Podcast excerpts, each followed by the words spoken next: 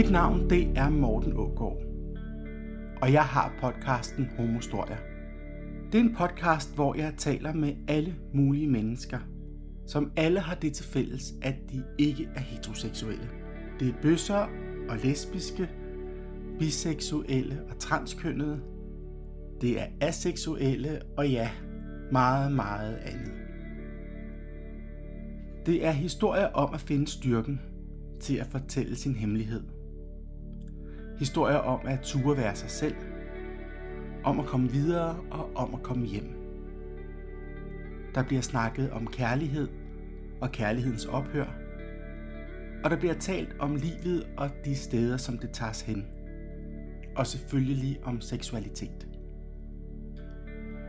Jeg har i længere tid haft lyst til at fortælle historier om mennesker, der lever med HIV. Hvad sker der, når man får en diagnose, som indtil for få år siden var noget, man døde af?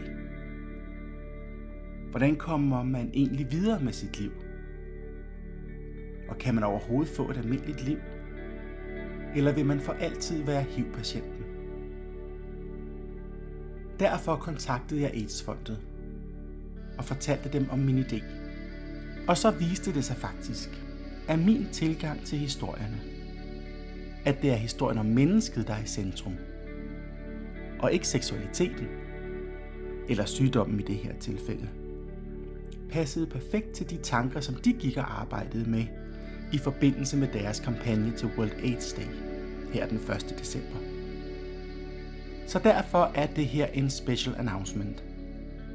De næste tre måneder fortæller Homostoria i samarbejde med AIDS-fondet om livet med HIV. Et liv, der er lige så kedeligt, spændende, udfordrende, almindeligt, flamboyant og alt muligt andet som dit og mit. Det er historier om livet, men også om at kigge døden i øjnene. Jeg er midt i at tale med de medvirkende, og som det altid er med mennesker, så er historierne og temaerne lige så forskellige som dem, der fortæller dem. Sune fortæller blandt andet om det øjeblik, hvor han besluttede sig for at fortælle sine børn, at han var HIV-positiv.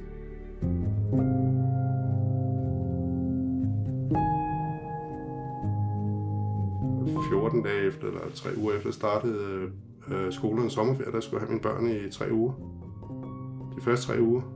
Og der kunne jeg mærke, at jeg havde det svært ved at skulle gå og tage den pille.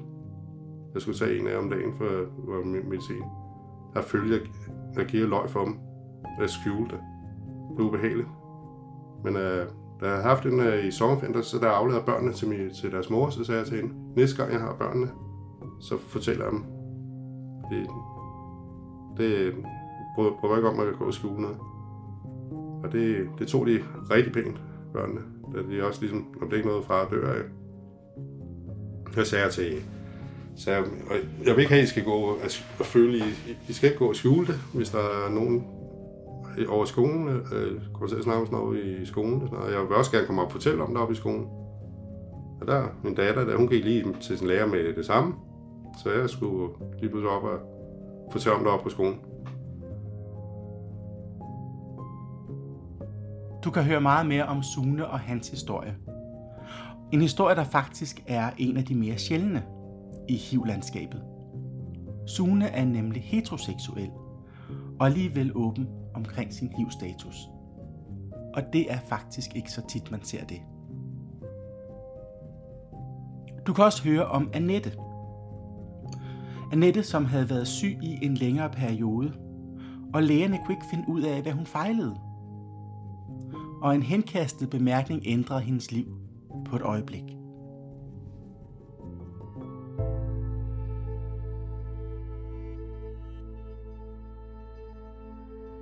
Og så i 2005, der har jeg så øh, gentagende de første tre måneder af året, der har jeg lungebetændelse på lungebetændelse på lungebetændelse. Jeg får penicillin hver gang, og der er ikke noget, der virker. Jeg bliver bare syg igen.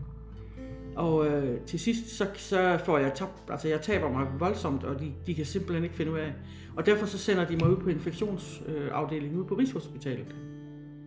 Og øh, det er en reservelæge, jeg sidder og snakker med, og, og vi, efter jeg har været derude to-tre gange, så siger, han, så siger jeg, altså nu kan jeg snart ikke, øh, nu kan det snart ikke være enten, enten er det cancer, eller så er det HIV. Og så siger han, tror du, du er HIV-smittet? Nej, det tror jeg bestemt ikke, jeg er, men hvad fanden skulle det snart være ellers? Og så siger han, synes du, vi skal tage en test? Og så sagde jeg, det synes jeg da. Og så tager vi en HIV-test. Og så går der jo de her, jeg tror, der går en uge eller sådan noget. Og så får jeg så svar øh, næste gang, jeg er derude. Og så siger han, ja, den er lige kommet tilbage, den er positiv. Okay. Og så siger han, du, øh, der kommer lige en sygeplejerske, og så viser hun dig lige. Og så kommer der så en øh, ældre sygeplejerske, og hun siger så, ja, det dør man jo ikke af. Og så sætter hun over i et kontor, og så sidder det over helt alene. Og så siger hun, hvis du skal ringe til nogen, så skal du lige trykke 0 først.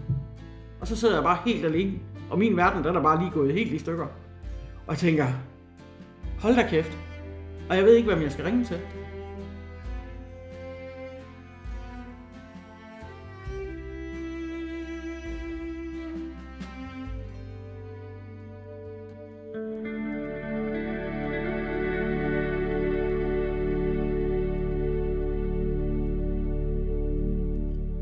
I 2016 fik 182 personer herhjemme i Danmark diagnosen HIV.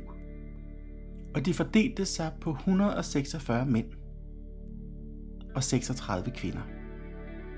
Hovedparten af de 182, der fik diagnosen, var mænd, der har sex med mænd. De udgjorde 100 af dem, mens der var 71 heteroseksuelt smittede. Fem var intravenøse stofbrugere, og seks var anmeldt med anden eller ukendt smittemåde.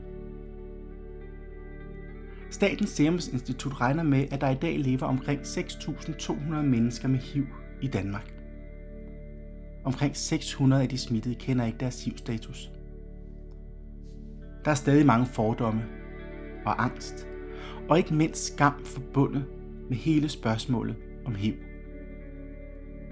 Med de historier, som jeg skal være med til at fortælle de næste tre måneder, vil jeg gerne være med til at kaste lys på de mennesker, som fik vendt hele deres verden på hovedet, men kom ud på den anden side, den rigtige vej. Lyt med fra 15. november, når den første historie rammer din foretrukne podcast-app. Du kan også lytte med på hjemmesiden radiodrama.dk-homostorier eller på Facebook eller der, hvor du hører podcast. Mit navn det er Morten Ågård, og du har hørt en special announcement fra Homostoria. Indtil vi høres ved, pas godt på dig selv.